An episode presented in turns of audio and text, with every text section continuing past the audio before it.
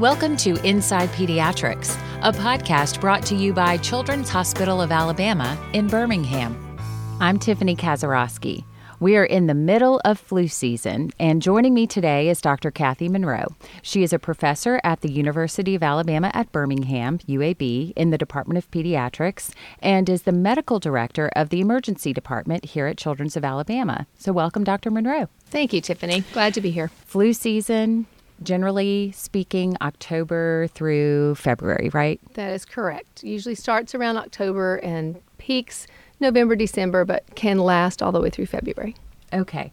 So, how can the flu be dangerous? We've talked about a lot of times people get the flu, mm. you know, hundreds of people get the flu around this area. Uh, sometimes schools even have to close because of it. But when does it get really dangerous for a person? That's a great question. I know every year you see the stories on the news at night of the patients who end up in the intensive care unit or the patients who die. And there are some predictors of who those patients might be. So, children who are young, Mm-hmm. Um, under five, but especially under two, and the elderly are definitely at higher risk from complications of the flu. Um, also, the patients who are not vaccinated definitely seem to have a higher incidence of complications. Okay. And there are certain patients who have underlying medical conditions. Um, for example, patients with asthma, seizures, um, underlying lung conditions. Sure. All of those patients have higher risk for complications. Typically, the complications include pneumonia, which can make someone very, very ill, mm-hmm. um, dehydration, which also puts them at high risk, and then there are rare cases of some overwhelming viral sepsis kind of picture where they just they're overwhelmed by the flu itself. Again, okay. these are rare in healthy, otherwise healthy individuals, right. right? Okay. If a person has a confirmed case of the flu, how long should they stay home? Your flu can last anywhere from one to two weeks, but typically you should be at least 24 hours fever free. Okay. And that is fever free without the help of Tylenol or ibuprofen. Okay. So once you're fever free for 24 hours with no meds, then you are safe to re enter the world. Okay. Everyone six months and older, everyone should be vaccinated, uh, preferably early. Mm-hmm. Takes about two weeks before the vaccine truly kicks in to be protective, but hopefully early. But if you haven't gotten it yet, definitely still in time frame, even mm-hmm. until the end of February. It's still recommended get it, but don't wait till then. Go ahead and do it now. Okay. And you said it takes a good two weeks for it to really kick in and settle into your body. Right. Because the virus itself um, stimulates your own immune system. Mm-hmm. And so it takes about around one to two weeks before it really has created the immunity that you need to protect you from the flu. Okay. What about those people that say, uh, the last time I got my flu shot, I ended up having a low grade fever. I didn't feel well. So I think I got, a quote unquote, got the flu. Right. They did not get actually the flu, mm-hmm. but they did probably get kind of an achiness and a fever. So many people take the flu shot and have no side effects at all. They feel mm-hmm. great. Mm-hmm. And mm-hmm. those people are lucky and fortunate. It's wonderful. But anytime you get a vaccine of any kind, you are at risk for the next 48 hours of having a low grade fever. And with that fever, we typically don't feel great. But it's sort of a sign that the flu shot worked because okay. obviously your immune system is reacting to it in the way it should. Right. But I do recommend often that if you're getting the flu shot, go ahead and take some Tylenol or some ibuprofen, mm-hmm. drink lots of liquid, and plan that day to maybe not wear yourself completely out. Take it a little bit easier that day. Mm-hmm. It should be over in about 48 hours as opposed to if you get the actual flu, right. you're out for up to two weeks if sure. feeling terrible. Absolutely. And then we talked about with uh, young children. So the vaccine is not recommended until you're six months of age or older. What about those y- young babies that yes. are those newborns? So the reason it's not recommended for them is their immune system is not fully functioning to the point of making the flu shot effective in them. So mm-hmm. we need to protect them in other ways. And one of those ways is everyone in the household get their flu shot so that we don't bring it home to the house where the baby is, but also limiting their exposure. And it's one of the things I typically recommend during flu season. Try to avoid places where there's lots of people who are sick. Big um, crowds. Big crowds. Mm-hmm. And, you know, of course, the holidays are coming up and lots of family gathering. It's really important that everyone gets their flu shot before you're around those wonderful babies who are under six months of age. Right. Before you start passing the baby around exactly. to all the relatives to hold. Right. Yes. Okay. Okay. Very good. What kinds of things do you guys see in the emergency department uh, when it comes to the flu? Okay, so that's a good question, and when to come and when not to come. So yeah. certainly those complications need to be at a doctor's office or in the emergency department for sure. And some of the signs that you're having one of the complications mm-hmm. would be someone who's having difficulty breathing. And by that, I don't mean the stuffy nose, it's hard to breathe, it's annoying. I mean the children who are working using their chest muscles. When you look at them, you can see their ribs when they're taking a breath. Yeah. Or they're having any kind of discoloration. They're having like dusky spells or blue spells. Certainly, those children need to be in the emergency department. Okay. There are also those children with the flu who just feel bad and won't drink well. And so we do mm-hmm. see a lot of children who are mildly or moderately dehydrated from the flu. And those are appropriate visits to come Sometimes we do have to give some IV fluids for mm-hmm. kids who are dehydrated. Okay. Most of the time, flu can and should be handled at home with Tylenol, ibuprofen, lots of rest, lots of liquids. You know, just it's the time to spoil your child. Just yeah. take care of them, hug them, sit around the couch with them. Um, for the most part, it's best to do that. Mm-hmm. If you have any question and you're not sure, almost everyone does have contact with a pediatrician and they can kind of talk it through and say, "Do I need to come in for this?" Yeah. And we can kind of judge. Uh, certainly, if your child's having difficulty breathing or you're concerned they haven't urinated in eight hours and you're worried they're dehydrated, come in to your doctor or to the emergency department. And you mentioned giving your child acetaminophen or ibuprofen to get the fever down when they're at home, but we also have on our handy dandy flu tip sheet to never give a child aspirin. That Why is, is that? Yes, that's correct. Aspirin has been shown in the past to be directly linked to this rare illness called Reye syndrome. Reye syndrome is a very bad illness that ends up with liver failure, and patients are really sick and can die from it. And there was a direct link between a viral illness, such as the flu, and aspirin. So we recommend never ever take the aspirin or never give your child aspirin during those illness. And that includes products that contain aspirin. Ah, they so, have to be careful about that. Yeah, right. Goody powders were an old example mm-hmm. that people had that contained aspirin, but even some of the cold medicines, cough, flu medicines, be sure to look and make sure there's no aspirin in them. If you have questions, ask the pharmacist before you buy. Mm-hmm. You don't want anything that has aspirin in it. Okay. And when it comes to fever, what's too high, I should say? So that's sort of a concern for a lot of parents. And technically, there is not a certain set temperature that is too high. Mm-hmm. There are those children who, at 103, are still running around and they feel fine and they're acting fine and they're eating and drinking. They're miracles, but okay. it's true. Uh-huh. Whereas an adult at 99, we're on the right. bed. Right. Um, but also, there are those children at 100.7 that feel awful. So it really does depend okay. on the individual child. There are things called febrile seizures that every parent worries about. And even that, it's not a set degree, it's more each child's set Individual, is different. So you yeah, don't really threshold. know that. Mm-hmm. So what's more important is how's your child acting? If they appear miserable and they have a fever, whether it's small or high, you do want to treat it because it helps them feel better, but it also helps you to be able to better judge how ill they are and do we need to go to the hospital or do we are we okay at home? Right.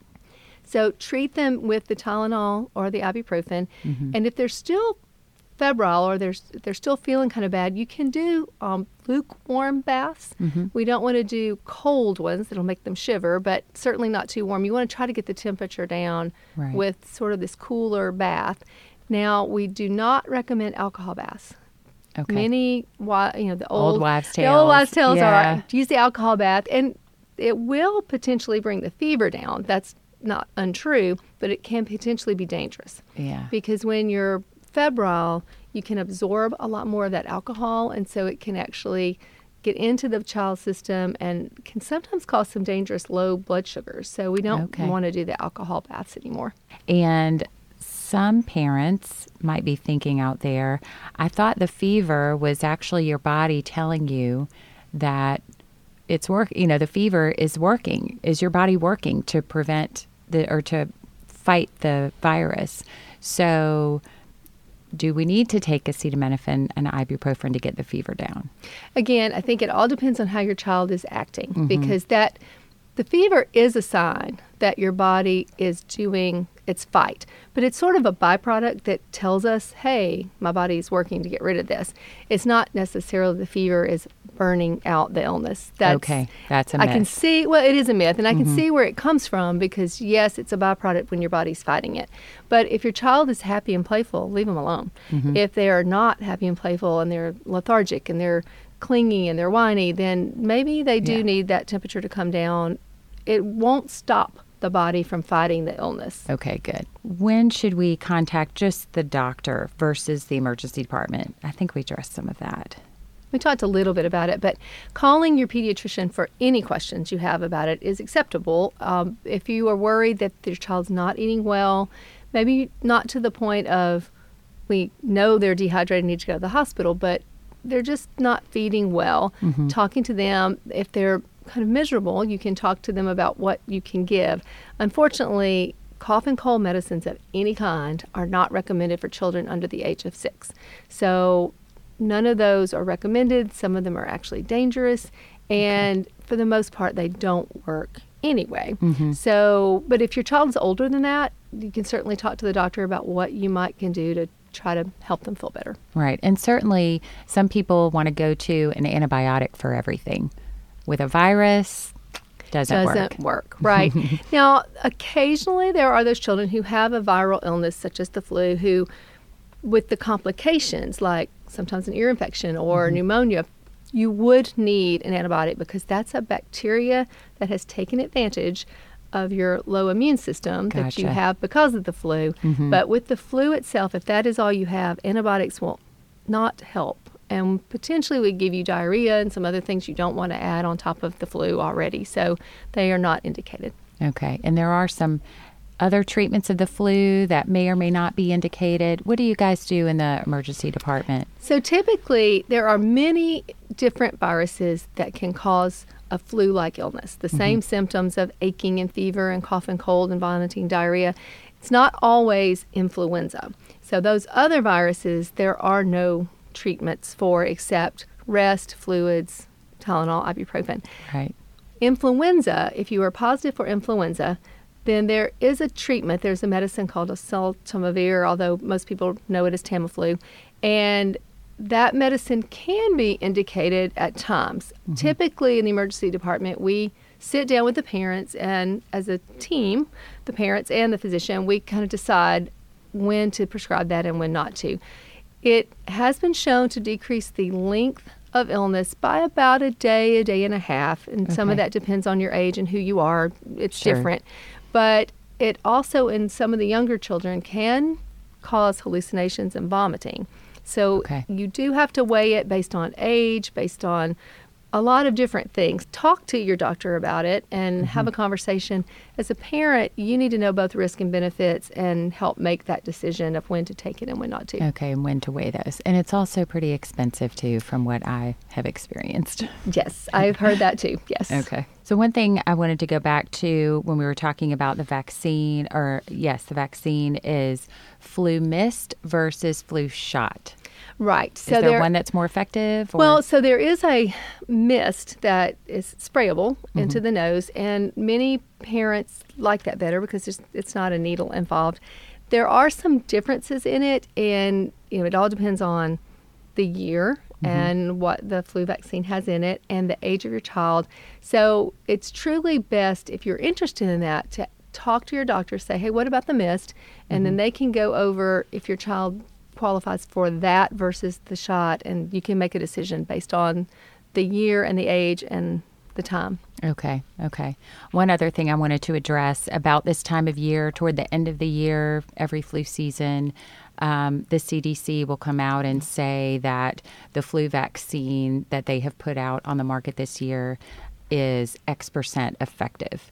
And then you may have people who say, well, I don't need to go get the flu vaccine because it's only X percent effective. What do you say to that?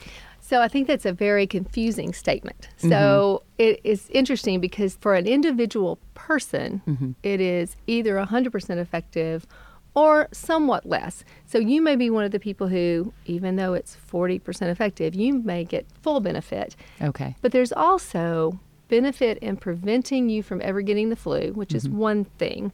And then there's the benefit in helping you not get the complications of the flu. So you ah. may get the flu, but you are protected against the pneumonia and the dehydration and the severe form of it. We have seen in the past that some of the sickest patients that we see, the patients who get the complications, were the patients who had never had a vaccine at all. So the vaccine is obviously the best way to prevent. It is. And then also your hand washing, good hygiene. Yes, all those things. Getting Yeah. Mm-hmm. plenty of rest at this time of year is really hard.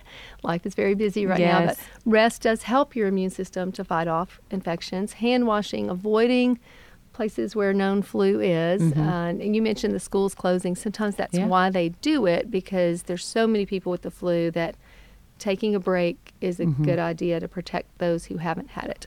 So, in summary, during this flu season, give us your best tips. All right, best tips are prevention first, and we just covered that. But if you you or your child have flu-like illness, first tip is avoid others. Let's don't spread it, but also let's let your child get rest, fluids, Tylenol, ibuprofen if you need it.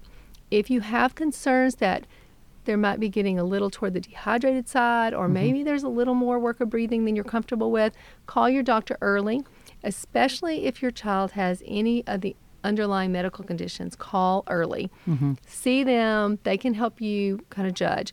If it's in the middle of the night, or you're really concerned about working of breathing, or you know that it's been more than eight hours since there's been any urine output and you're really worried, please come. We are here 24 7. Emergency departments are available. Thank you so much, Dr. Monroe, for visiting with us today. If you would like any more information about the flu or our flu tip sheet, you can go to childrensal.org forward slash ED to download and print our flu tip sheet, or you can check out our cold and flu resources on the children's website. Thanks for listening to Inside Pediatrics. More podcasts like this one can be found at childrensal.org forward slash inside pediatrics.